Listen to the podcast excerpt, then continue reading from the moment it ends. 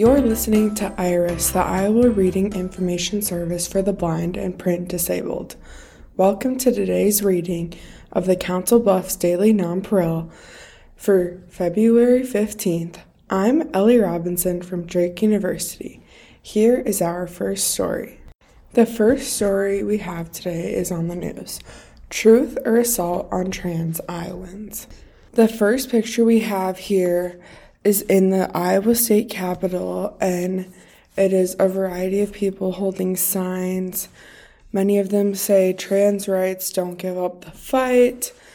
One of them is of a Hello Kitty sign, and it says transphobia is so fuzzy. I can't quite see what it says. One of them says end trans genocide. One says we will not go back. One says separate isn't equal. That one's one of the biggest posters that they have. Another one is the colors of the trans flag, which is blue, pink, and white, and they're just uh, horizontal stripes. And it says, Love thy neighbor includes trans people too. So that is the biggest picture we have here. Uh, it's just right in the middle of the news article, and it's kind of just showing how they're all fighting up for trans rights in Iowa and here locally in Des Moines. This story was written by Tom Barton. The League is at Des Moines Bureau. Chanting again filled and echoed in the halls Monday of the Iowa Capitol for a third straight week as transgender Iowans and civil rights and LGBTQ advocates decried a bill that would define man and women in state law, as well as require changes to birth certificates and government collection of data. House lawmakers held a public hearing Monday evening on Governor Kim Reynolds' proposals to change on how the state addresses sex and gender identity. Reynolds' bills would define man and women based on person's sex at birth. House File 2389 was amended and advanced last week by Republicans on the House Education Committee. They removed the part of the bill that would have required transgender Iowans to include their sex assigned at birth on their driver's license. Sex change information would still be required on birth certificates. Transgender Iowans call the proposal discriminatory, arguing it would, it would lead to the erasure of transgender and non binary people from Iowa Code.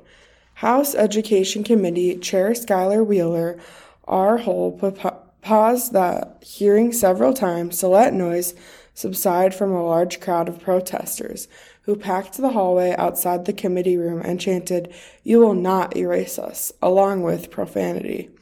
More than a hundred people were signed up to speak during the hearing, but only 24 were able to talk during the hour long hearing.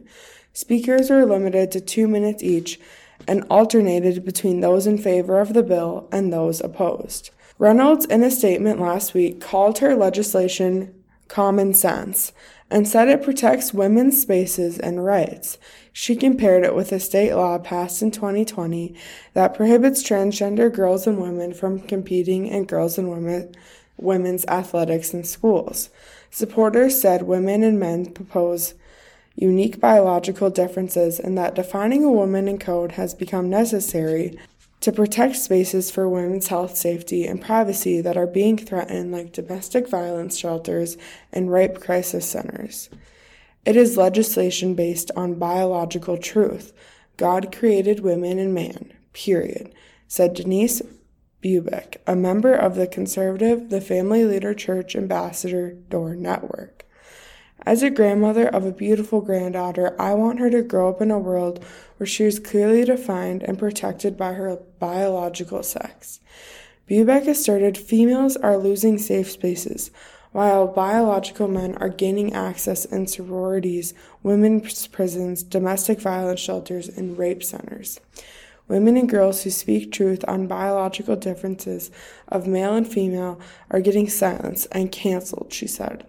This must stop. This bill does not curb the rights of others. It simply makes the law recognize the biological differences between the sexes and protects their rights. However, requiring government run or funded domestic violence shelters and rape crisis centers to treat, tra- to treat transgender women inconsistent with their gender identity would conflict with federal law that prohibits discrimination based on gender identity and put federal funds at risk.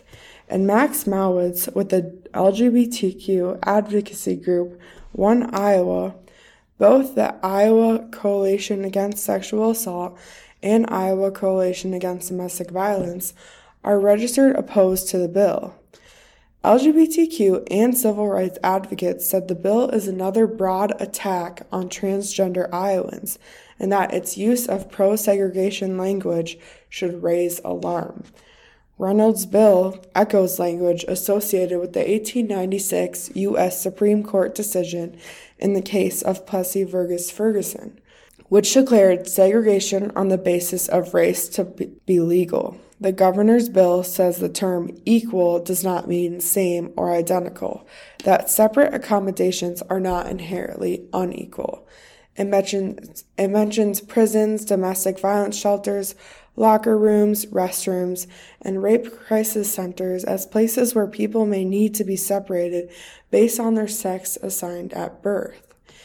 Amy Wichendahl, a Hiawatha City Council member who was Iowa's first openly transgender elected official, called the bill a full frontal assault on the civil rights of transgender Iowans.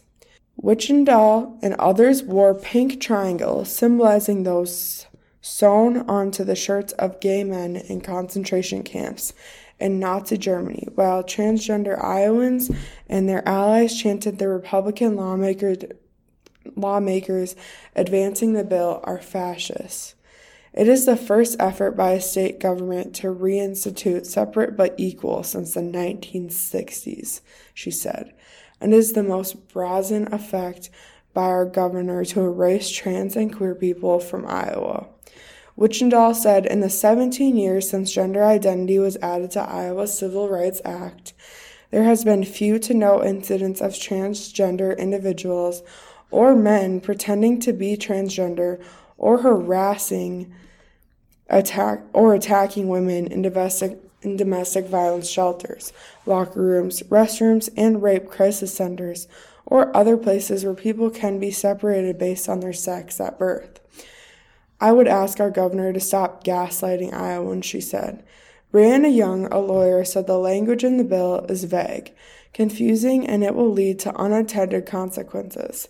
The bill defines a female as a person whose biological reproduction, reproductive system is developed to produce ovaries, and a male has a person whose biological reproductive system is developed to fertilize the ovaries of a female.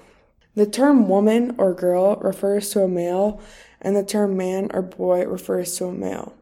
The section continues Many women have reproductive conditions where their reproductive systems are not developed to produce ovaries. Young told lawmakers, This bill specifically erases you. You are not a woman anymore after this bill, Young said. Intersex people who are born with sex characteristics that do not fall under the male or female, as well as are not explicitly, explicitly mentioned in the legislation. Bill supporter and Iowa parent Amber Williams quoted a line from the movie Kindergarten Cop Boys have a penis and girls have a vagina. Today, that truth is being twisted by a gender ideology experiment promoted to our children. This indoctrination has fueled identity confusion and has created a crisis that ignored two sexes are meant by divine design to be different and complementary. Williams echoed Reynolds, stating, We as women should not have to share our safe spaces with a man. Period. Ever. This not only violates our privacy, but also places our safety at risk. Speaker Courtney Collier said the privacy and safety of girls are being disregarded. Collier said people can choose to live in their delusions and confusions in their own lives at home, but the rest of us should not be forced to join them. The bill is eligible for debate and a vote on the House floor. The next article is about bills being allowed contraception without prescription advances. And this is by Erin Murphy, who is with the Lee Gazette Des Moines Bureau. A proposal to make birth control available available through a pharmacist without a physician's prescription is once again being considered by law by Iowa lawmakers. Democratic state lawmakers generally have been supportive of the proposal for years, and Governor Kim Reynolds, a Republican, has been proposing it since her 2018 campaign. Previous legislative at- attempts have been made have been met with varied levels of support from state, state lawmakers, but never have made it to Reynolds' desk for her signature. The tallest hurdle has been in the Republican led Iowa House, which started the latest legislative attempt with a subcommittee hearing Monday at the Iowa Capitol. Supporters say the measure would provide better access to contraception for women, thus leading to fewer unplanned pregnancies and a reliance upon government assistance programs. Opponents cited concerns for women's health, especially when a physician is not involved. Republican Devon Wood, a Republican from Representative Devon Wood, a Republican from Newmarket, heard many of those arguments during Monday's hearing.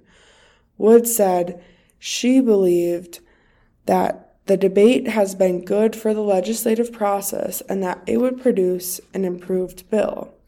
Wood said that she could not make predictions. She is optimistic that this year the proposal will pass the House and ultimately be signed into law. All three members of the subcommittee panel Wood, fellow Republican Representative Barb Neff, McCulla of Pella, and Democratic Representative Timi Brown Powers of Waterloo signed off on advancing the proposal. House Study Bill 642 on for consideration by the full House Health and Human Services Committee. During testimony, a lobbyist for the Iowa Pharmacy Associ- Association told lawmakers that pharmacists are well educated and equipped to work with a woman on contraception, and a lobbyist for the Iowa Medical Society endorsed the bill, saying it strikes the right balance between increasing in access, maintaining oversight. Opponents included representatives of groups opposed to abortion rights, including Pulse Life, who called some forms of contraceptive pre implantation chemical abortion. The Christian conservative organization, the Family Leader, and the Iowa Catholic Conference. The next article, we're continuing with news, and it is about bill would allow schools to arm trained staff. And there is a picture with a police officer and a elementary age to middle school age child with like a backpack wearing school clothes and then a bunch of other kids walking in the hallway behind him. And they're walking inside of a school and it's like around a locker bay area. Um, so it kind of looks like the officer's walking with the child and then a bunch of his classmates are behind him and they're just like walking throughout their school day and this was written by Tim Barton, Lee Gazette Des Moines Bureau. Iowa House Republican lawmakers advanced a bill through a subcommittee Monday to create a pathway for school districts to arm trained staff. The legislation would also require Iowa's 11 largest school districts among the Council Bluffs to have at least one private security guard or school resource officer in each district high school. Abraham Lincoln and Thomas Jefferson high schools already have Council Bluffs Police Department school resource officers assigned to them. The fastest way to respond to a school shooting is to have armed personnel on site, trained and available to respond at a moment's notice, said Representative Phil Thompson R. Boone, lead sponsor of the bill and chair of the House Public Safety Committee. With this bill, we create a new permit with a strict training regu- regimen that will result in more men and women in school buildings ready to respond and keep students safe, said Thompson, who voted Monday along with Representative Skyler Wheeler R. Hull to advance the lead to advance the bill to full House Public Safety Committee. Wheeler also chairs the House Education Committee. The move comes in the wake of a shooting last month at Perry High School that killed 11 year old Amar Jolliff, a sixth grader, and Principal Dan Marburger. Six other people were injured in the shooting. The 17 year old student who opened fire died of an apparent self inflicted gunshot. Representative Well, Representative Beth Wessel Kroschel D. Ames voted against the bill, saying students would be less safe. Opponents said an armed teacher was much more likely to shoot a student bystander or be shot by responding law enforcement than to be an effective solution to an active shooter in a school. Wessel Kroschel noted that the only armed school resource officer at Marjory Stone Douglas High School in Parkland, Florida, failed to confront the school shooter and stayed outside during the February 2018 massacre. Rather, lawmakers should instead pursue an evidence based intervention plan that addresses school gun violence, Wessel Kroschel said. Most professional education organizations have rejected the call to arm teachers, as has the National Association of Republican of Resource Officers and the American Bar Association. Employees would be required to undergo a one time in person legal training, including training on qualified immunity, annual emergency medical training, and annual com- communication training, approved by the Iowa Department of Public Safety. This bill would also require the Department of Public Safety to host an annual live scenario training and quarterly live firearm training for school employees of educational institutions that opt in the program.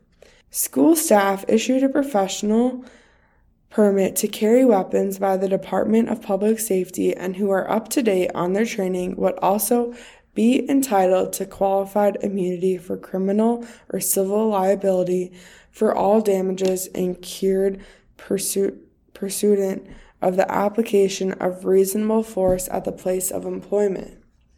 The bill does not specify which type of firearm staff would be allowed to carry, who would supply the firearms to school or staff, or how they would be secured or stored. The Spirit Lake and Cherokee school districts res- resigned policies last summer allowing trained staff to carry guns within the school, which Iowa law already allows. To avoid being dropped by their insurance carrier, their attempts to find other insurers failed. District officials cited the 2022 mass shooting at an elementary school in Uvalde, Texas, as one of their reasons for wanting to arm staff.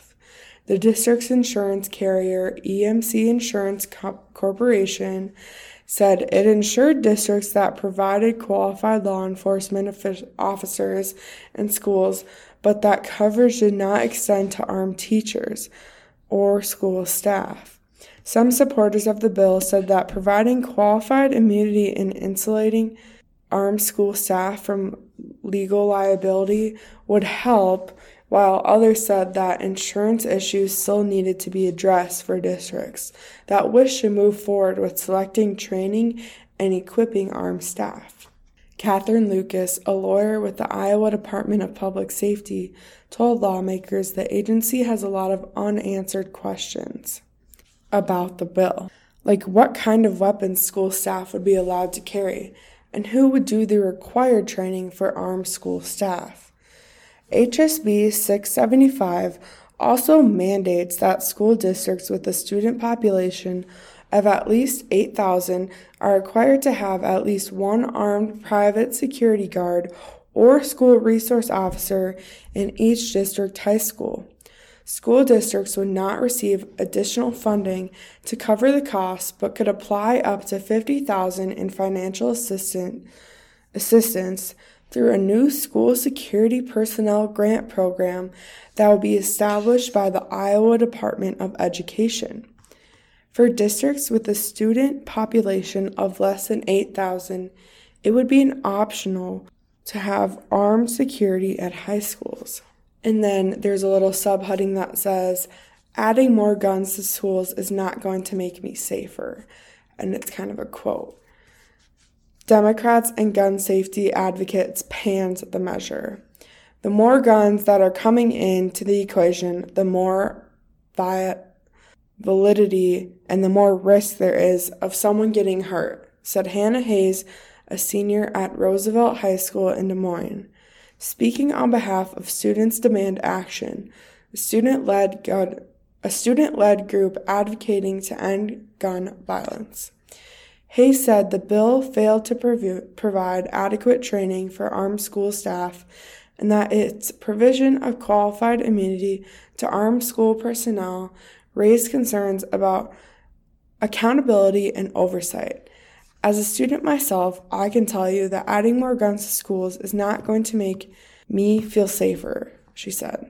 It takes resources away from actual solutions, such as mental health support conf- conflict solution programs, and other preventable measures, and impacts the learning environment by making us feel like we're living in a war zone, not at school. Then there's another subhead, subheading that says separate bill boosts security infrastructure. Parents, law enforcement, and school superintendents from rural communities, as well as gun rights activists said while school resource officers play an important role in Iowa schools, it is unrealistic to expect a single police officer is always going to be at the right place at just the right time a school tragedy strikes. They noted the Perry Community School District employs a full time resource officer and said rural districts do not have the same access to fully staffed police or sheriff's departments as those in urban Iowa. The people who carrying our in our district love our kids, know our kids. They're willing to put their lives on the line to protect kids that are not their own. Spirit Lake Superintendent David Smith said, All I'm asking is to give those people a chance to go home to their families, unlike the Perry principal. Panora Police Chief Matt Rising, and superintendents of Panora Community Schools and Interstate 35 Community School District in Truro voiced similar support for the bill. Separate legislation, House Study Bill 692, aims to bolster school security infrastructure. The bill would require schools to complete a comprehensive review of their safety and emergency response plans and submit the review to law enforcement before the 2024 25 school year. It would force to create a fund to install radios capable of accessing the statewide inter, inter, interoperable communication system in all school buildings that don't currently have them. The radio system helps law enforcement coordinate their response to the shooting at Perry High School. It would implement firearm detection software in three Iowa schools through a pilot program. It would establish a task enforcement to create recommended school safety standards and building code. It would require schools starting in 2026 to meet the school safety standards before using any SAVE funds on athletic facility projects. Our kids and teachers deserve the gold standards when it comes to safety in our schools, said Representative David Young. R. Van Meter, who co sponsored the bill with Representative Carter Nordman. Right now, these school safety building standards do not exist, Young said in the statement, but we can fix this and give our students, staff, and parents the safety they deserve. All right, and then our last news article for today is another one about a bill. And this headline is Iowa Nursing Homes Bill Proposes Higher Pay. And this one also has a picture, and it is a picture of a variety of people sitting in what looks like an office slash courtroom. They're just on like wooden chairs and wooden tables, and it's very like yellow lighting. Um, everyone is facing the camera. So it kind of looks like they're all looking towards someone who is talking, but we can't see that person who is talking in the picture. This was written by Tom Barton, Lee Gazette Des Moines Bureau. House Republicans and Senate Democrats introduced their respective legislative legislative proposals Tuesday to ensure safety and support and accountability in nursing homes and long-term care facilities. Iowa, Iowa is responsible for 3% of the nation's nursing facility facilitations and 4.1% of the nation's immediate jeopardy in life-threatening threatening situations, despite accounting for just 1% of the nation's 65 plus population, according to federal data. A report by the U.S. Senate Special Committee on Aging suggests Iowa has one of the nation's worst ratios of nursing home inspectors to care facilities and that the state's use of private contractors to inspect homes is extraordinarily costly to taxpayers. Under a bill advancing in the House, Iowa's nursing home staff would undergo new training. House Study Bill 691 would require the Department of Inspections appeals, and licensing to conduct training twice a year with inspectors and nursing homes to cover at least three of the 10 most frequent, frequent complaints found a year earlier. The department also would be tasked with collecting data and identifying patterns of complaints against nursing facilities. We want to make sure that both entitles are on the same page. The nursing homes and the inspectors, Representative Ann Meyer, Fort Dodger, who chairs the House Health and Human Services Committee, told reporters. So, we want to identify the top 10 complaints in the Iowa nursing homes, and we want to make sure that those are addressed in the training. Senate Democrats released a package of legislation hoping to spur to spur conversations with Republicans and find common ground to improve the care and oversight of Iowa nursing homes and protect seniors from neglect and abuse. These bills would impose more frequent inspections and stricter penalties. Study alternatives to institutional long term care, raise the minimum wage for nursing home workers, and increase the monthly allowance for long term care residents on Medicaid. Iowa's journalists have put a spotlight on dozens of tragic situations, and the legislator can no longer ignore this. Senator Claire Celsi D. West Des Moines told reporters these stories have just have gripped everyone in the state of Iowa who has read them and sickened them. To be honest with you, the system that we have is clearly broken, and it's time to fix it. Nursing home officials have said challenges including working worker staff turnover rates and shortage, sort, shortages fueled by low wages have impacted patient care. Industry officials say they also felt financial strain from low Medicaid reimbursement that has not kept up, kept up with the rising cost, making it harder to offer competitive wages. According to state data, the average pay for direct care workers in nursing homes was 13 an hour in 2022. Over two dozen of Iowa's more than 400 nursing homes have closed since last June, with nursing, with nursing home officials citing difficulties recruiting and keeping staff. Through our research and conversations, it quickly became clear that inadequate direct care Staffing levels often lead to resident harm, documented in most tragic cases, Celsi said. You're listening to the Council Bluffs Daily Nonpareil for February 15th on IRIS, the Iowa Radio Reading Information Service for the Blind and Print Handicapped in Des Moines. I'm Ellie Robinson from Drake University. IRIS volunteers love to hear from listeners. If you have any comments or questions about this or any IRIS program, please call toll free from anywhere in Iowa at 511 243 6833. Now we are going to be moving on to the obituaries. First, I will be starting off with Ronald Elwin Spence. He passed away on February 10th, 2024. Ronald Elwin Spence was born in 1932 to L. Morrell and Law Spence in Council Bluffs. He married Evelyn Moles on August 9, 1957.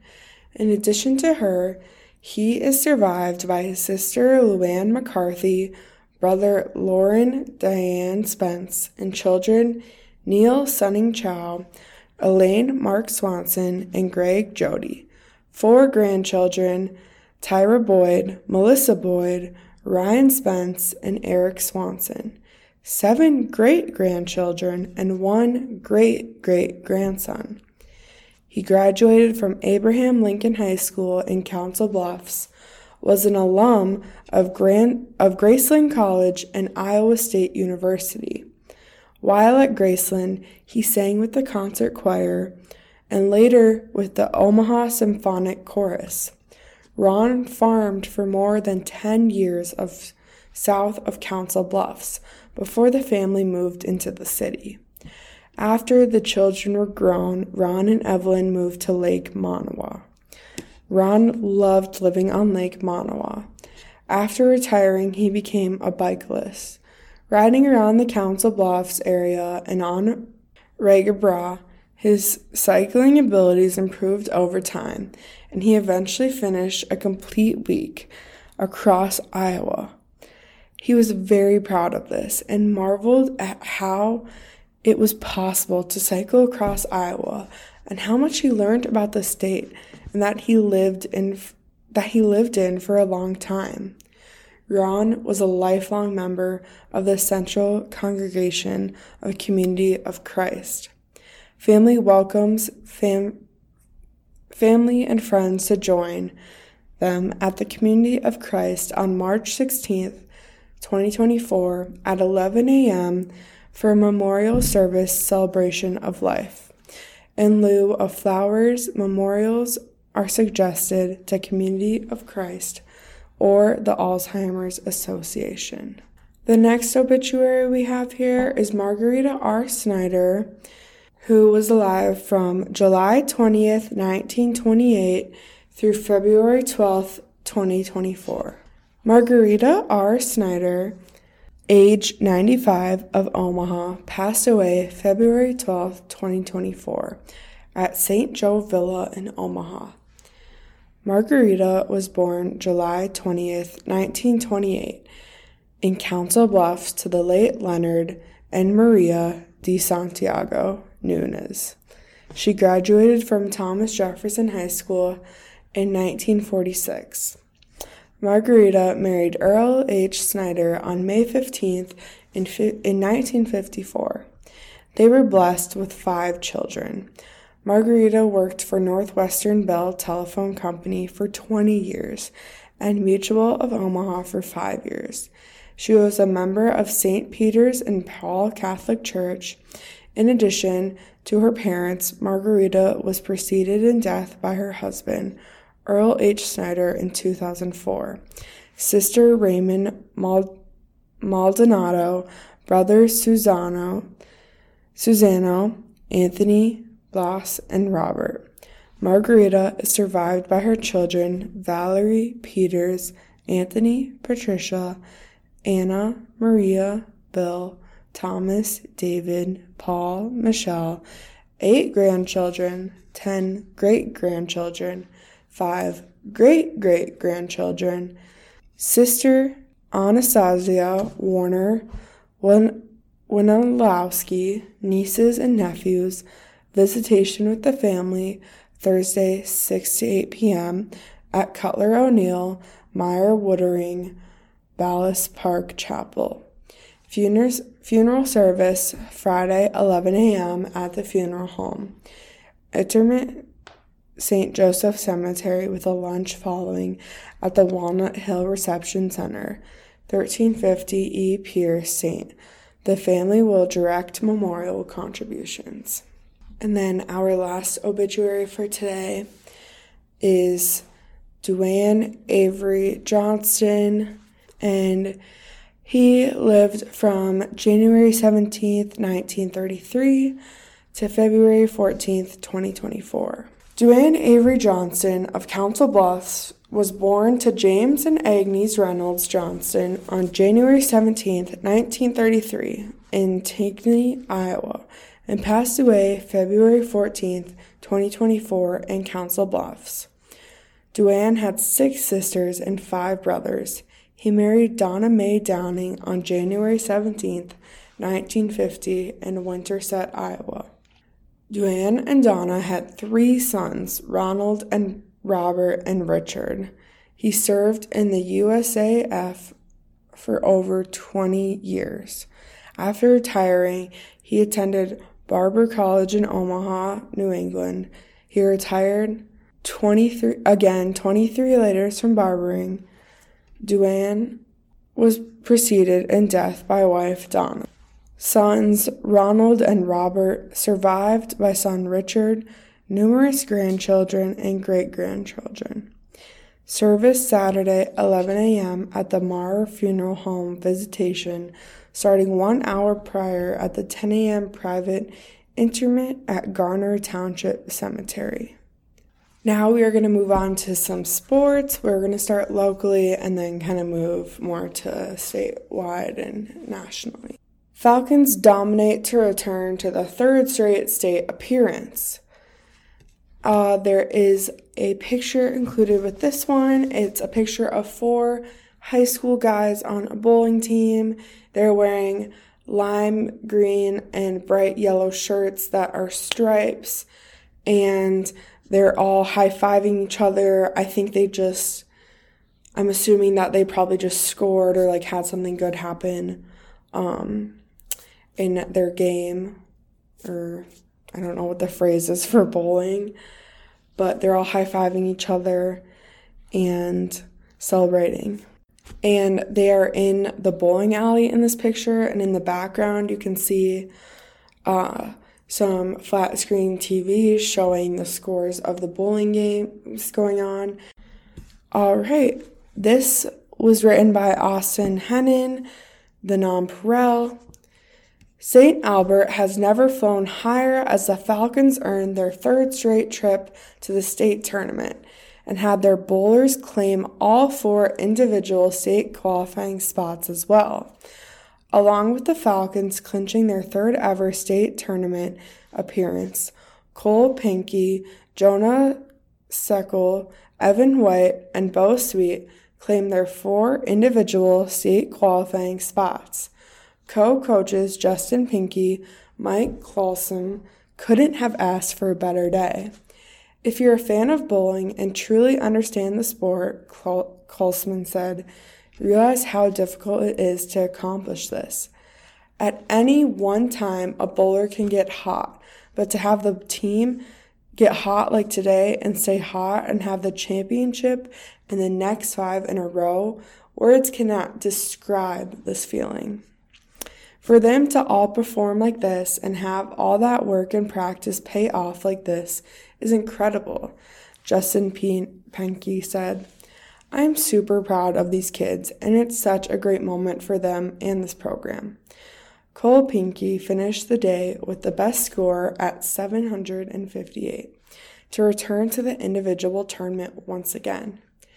After finding after finishing as the runner up to Falcon graduate Adam Denny last season, Penke aims to be back on that stage again, but is more thrilled to know he has three teammates joining him in the tournament this year.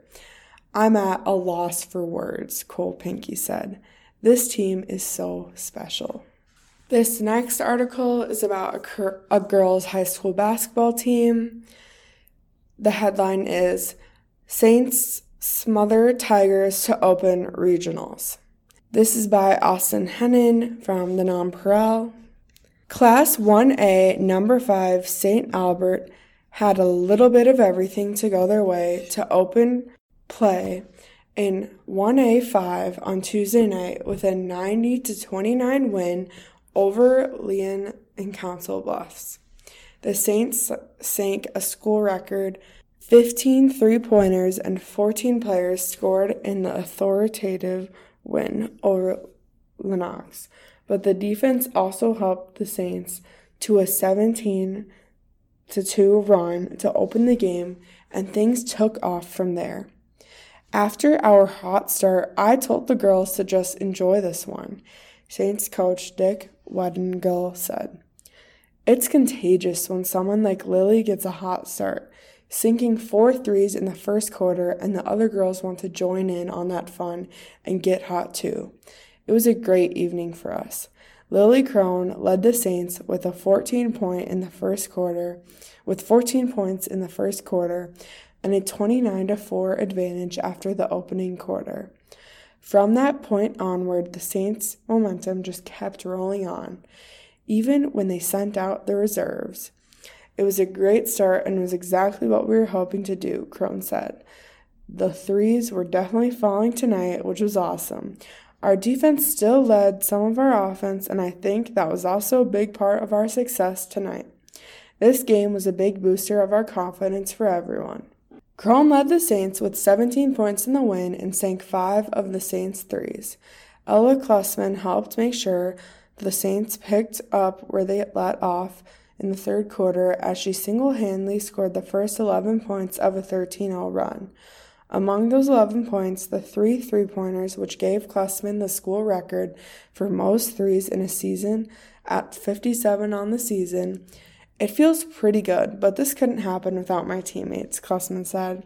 They're always been they've they've always been there at every game and we all work hard together. And it's perfect that we also set the team record for threes made in one night on top of it. Klussman finished with 14 points and sank four threes. The Saints kept their foot on the gas and outscored the Tigers 19 to 5 in the fourth quarter to cruise away with the regional win. After such a hot start, Weddingill had a lot to be proud of and hopes that his Saints can carry this momentum over to Friday in their regional semifinal game. Our defense is usually what carries us, but we but when our offense can get cranked up like that, this is when we're pretty dangerous, Weddingill said. You always want to build this confidence right now. This is a good one to build confidence on, and we'll buckle down again tomorrow and get ready for our next opponent. At this point of the year, you don't look past anyone and you just keep getting ready for the next one. Notably, Molly Wise added nine points for the Saints in the win, and Ava Underwood scored seven.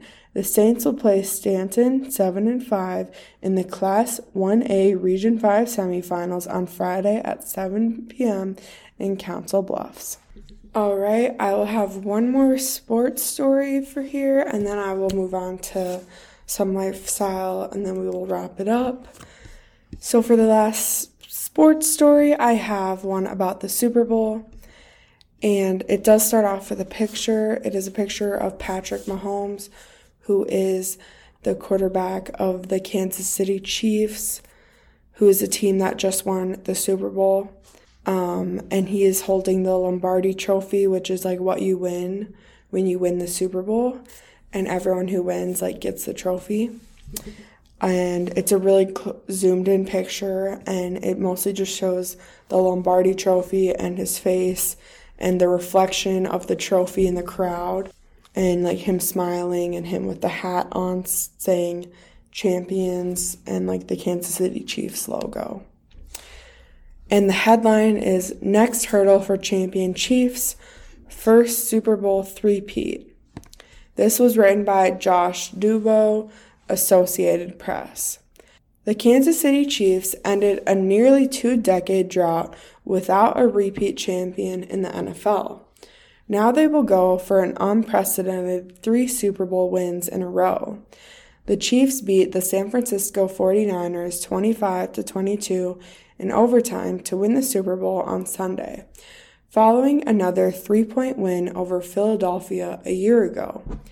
Kansas City became the first team since the New England Patriots in 2003 to 2004 to win a comeback to back titles, ending the longest streak without a repeat champion in NFL history.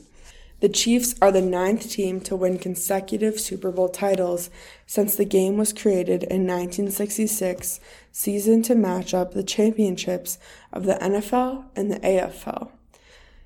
None of the teams to win back to back Super Bowls even made it to the back to back title game, following the season with three falling short in conference championship games.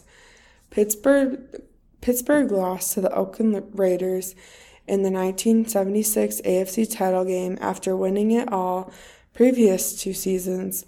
San Francisco fell to the New York Giants in the 1990 NFC title game to end a three-peat bid, and Dallas lost to the 49ers four years later. The Patriots fell short, fell short in the in the divisional round after their back-to-back championships with the Miami, doing the same in in the 1974 season. The other three-peat championships failed to f- reach the playoffs. The 1968 Green Bay Packers the 1980 Steelers, and the 1999 Denver Broncos. It's been more than two decades since any team three-peated in the NFL, NBA, NHL, or Major League Baseball. The Los Angeles Lakers were the last to do it in any of those leagues, winning the NBA Finals from 2000 to 2002. The New York Yankees were the last baseball team to do it from 1998 to 2002, and the New York Islanders, the last in the NHL from 1980 to 1983. There's a subheading that says Comeback Kid. Patrick Mahomes is truly the comeback kid in the postseason.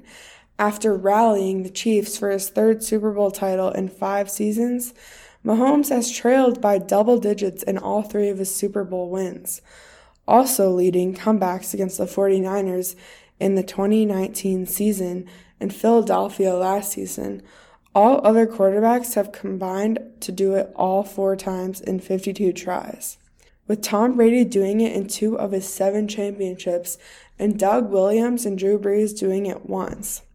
Mahomes engineered five double digit comebacks in his playoff career in seven tries, one shy of Brady's career record accomplished in 14 attempts. While Mahomes has a .714 mark in that scenario, all other quarterbacks have just a .127 mark since QB stats starts began tracked in 1950. At age 28, Mahomes is close to catching the career playoff accomplishments of all quarterbacks other than Brady. His 15 playoff wins are one shy of Joe Montana, for second most behind Brady's 35, and he is one of five QBs with three Super Bowl wins. Brady has seven, Montana and Terry Bradshaw have four, and Troy Aikman has three. Mahomes already moved past Peyton Manning into his fifth place with 41 career touchdown passes in the postseason and needs just four more to catch Montana and Aaron Rodgers for his second place. Brady leads that category with 88. There's another subheading that says Super Bowl heartbreak. Kyle Shanahan has been on the verge of winning a Super Bowl three times as either a head coach or coordinator to only have it snatched away at the last minute. Shanahan's team has had has held a fourth quarter lead in all three trips to the title game, but have been able to hold unable to hold on to the win.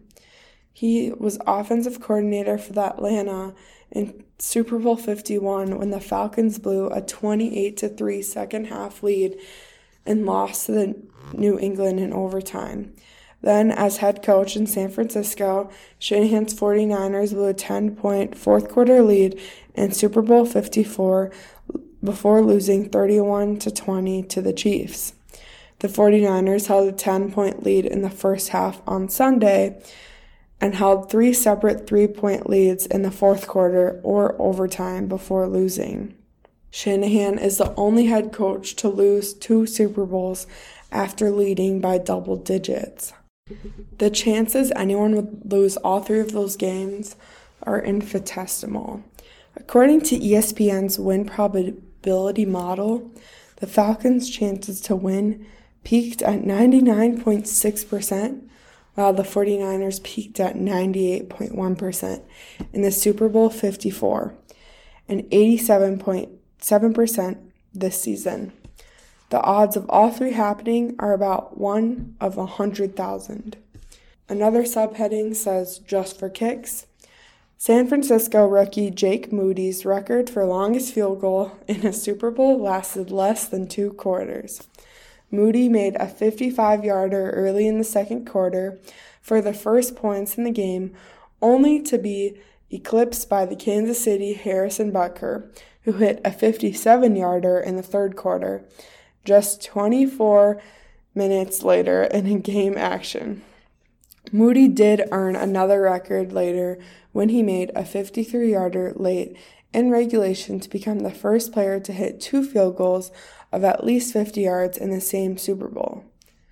Butker, who also kicked a 53 yarder against Tampa Bay three years ago, is the only other kicker to make two in a career.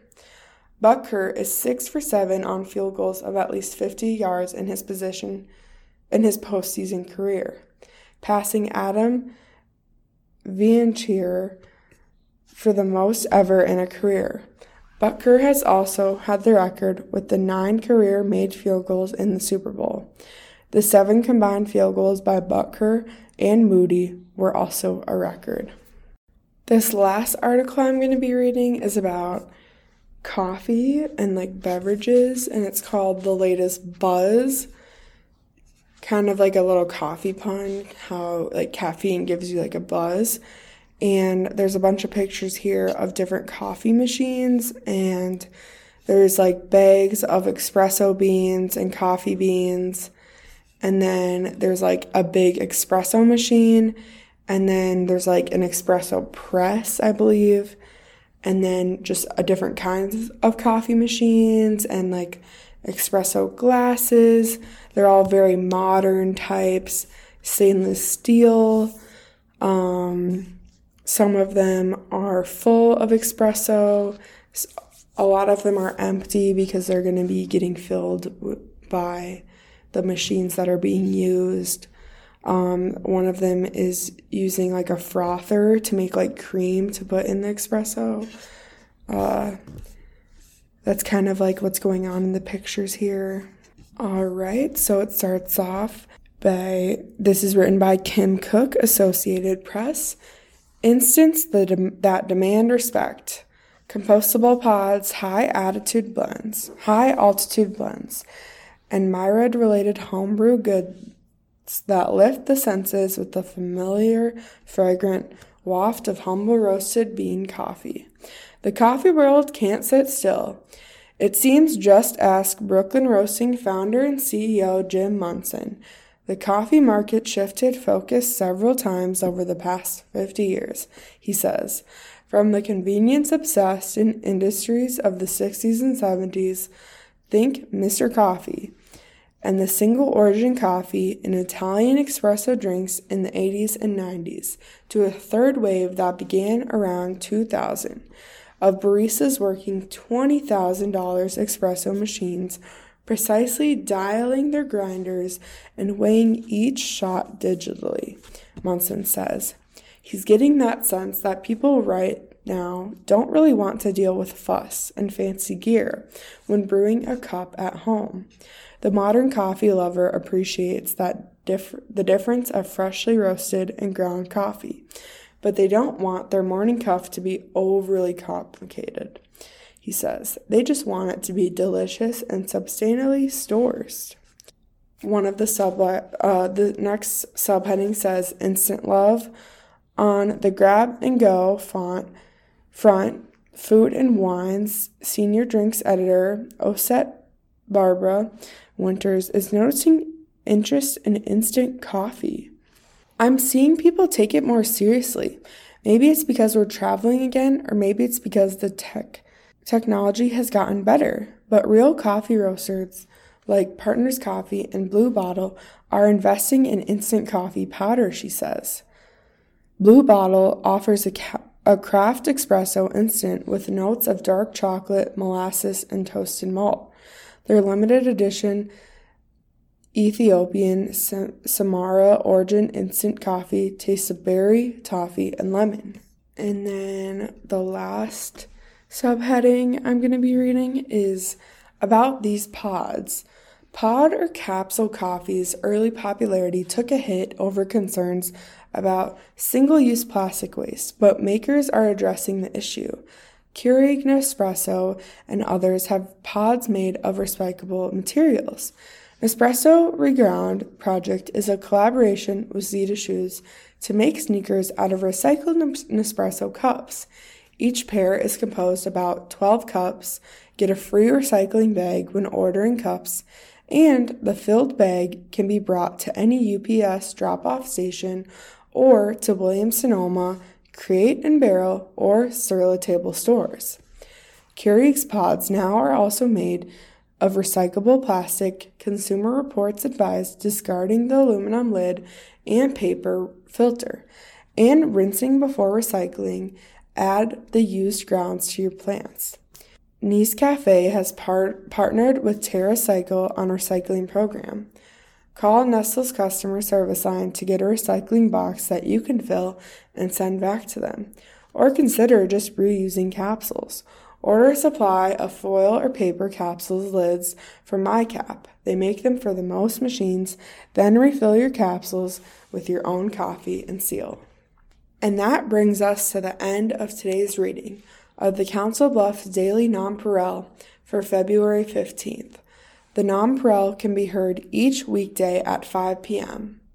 I'm Ellie Robinson from Drake University in Des Moines. Thank you for sharing your time with Iris, the Iowa Radio Reading Information Service for the Blind.